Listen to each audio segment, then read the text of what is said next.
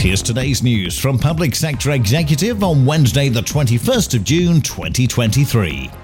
The Department for Transport has announced further funding for public transport improvements, with Kent County Council benefiting. Additional funding of £16.1 million means that Kent will have seen more than £35 million worth of transport investment since last year. A report from the Association of Directors of Adult Services has outlined how government funding boosts are helping with the number of people that are waiting for care. However, public spending needs are inhibiting progress in prevention.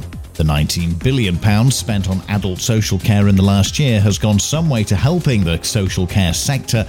However, public spending focuses mean that complex care is having to be prioritised.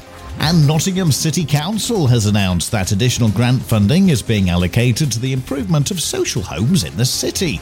Through the Social Housing Decarbonisation Fund, energy efficiency improvements are being made to 370 homes around Nottingham.